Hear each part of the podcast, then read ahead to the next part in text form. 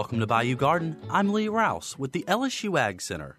Mulching is an easy to do labor saving gardening technique that all gardeners should take advantage of. A mulch is a material, usually organic but sometimes inorganic, that we use to cover soil surfaces around the plants. Mulching beds is an important part of sustainable landscape.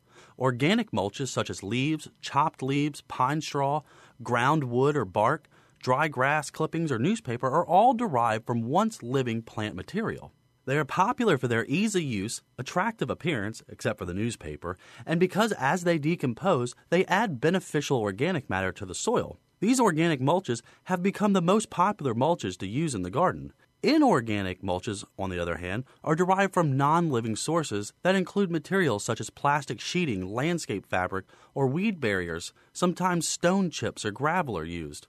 Some of these mulches, like black plastic, are not very attractive and are only suitable in more utilitarian situations such as a vegetable garden. In more decorative areas, unattractive inorganic mulches, such as landscape fabric, may be covered with a layer of organic mulch for appearance sake.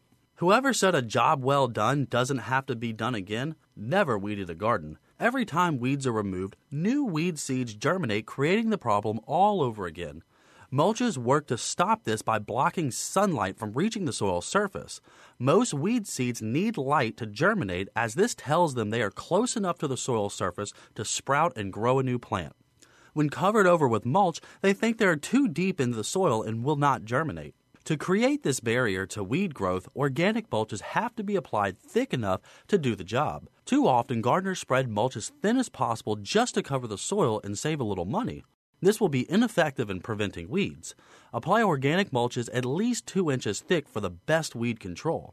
Most mulches are not as effective in controlling persistent perennial weeds such as nutsedge, oxalis, Bermuda grass, torpedo grass, and others that will grow from below ground bulbs, rhizomes, or tubers and run into the bed from surrounding areas, but they can help. Woven weed barrier fabrics or landscape fabrics often do a better job, though not a perfect job, in controlling these difficult weeds. Another important function of mulches is conserving soil moisture.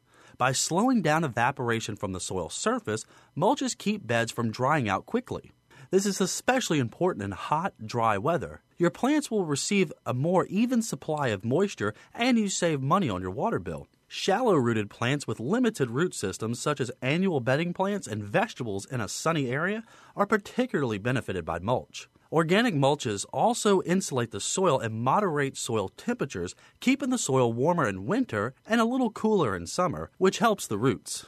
There is no one best mulch. Whichever one you choose depends on a variety of factors, including the gardening situation, your preferences based on appearance, what's available, and cost. If you're currently not using mulches in your gardening efforts, I strongly recommend and encourage you to give them a try. You'll be amazed at how much work they will save you in weeding and how nice they can make your garden look. If you're mulching, remember their primary function is not necessarily decorative.